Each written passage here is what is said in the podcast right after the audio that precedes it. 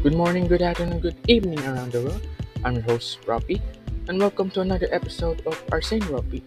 And today, we're going to talk about the Corregidor Island, which is a historic place.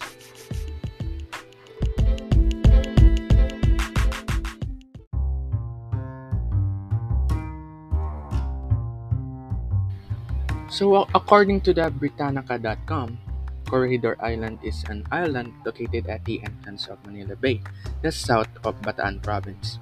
So it is a national shrine that I think is an underrated place and worth going to for some relaxation. The battle the battle fought there in World War II by US and Filipino forces against overwhelming numbers of Japan. Japan or Japanese army.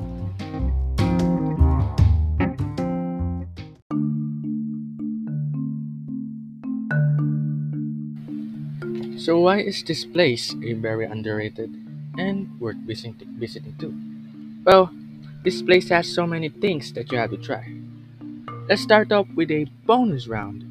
At the side of the beach area, there's a public areas where you can stay for a while and build your tent there. It's pretty chill actually.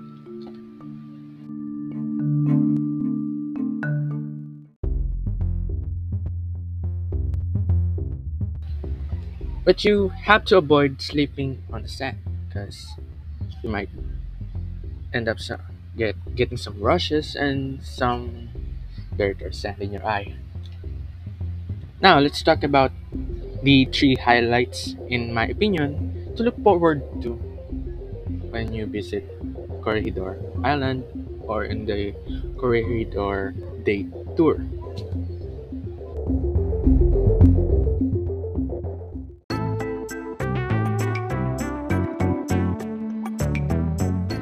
So let's start off with a big one, which is a the Malinta Tunnel. So first one is the Malinta Tunnel. It's a last stronghold of the Philippine American military during World War II.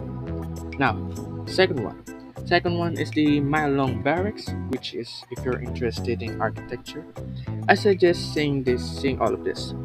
So it's the world's longest military barracks.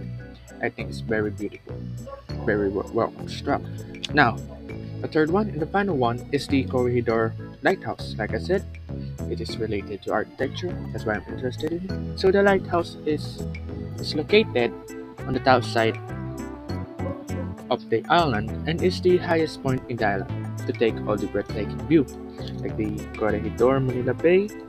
So it still runs today on solar power.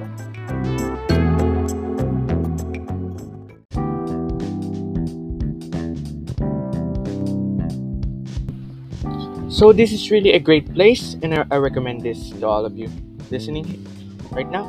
And I hope when you visit here, take it all in. This place, I mean the place, structures, and everything.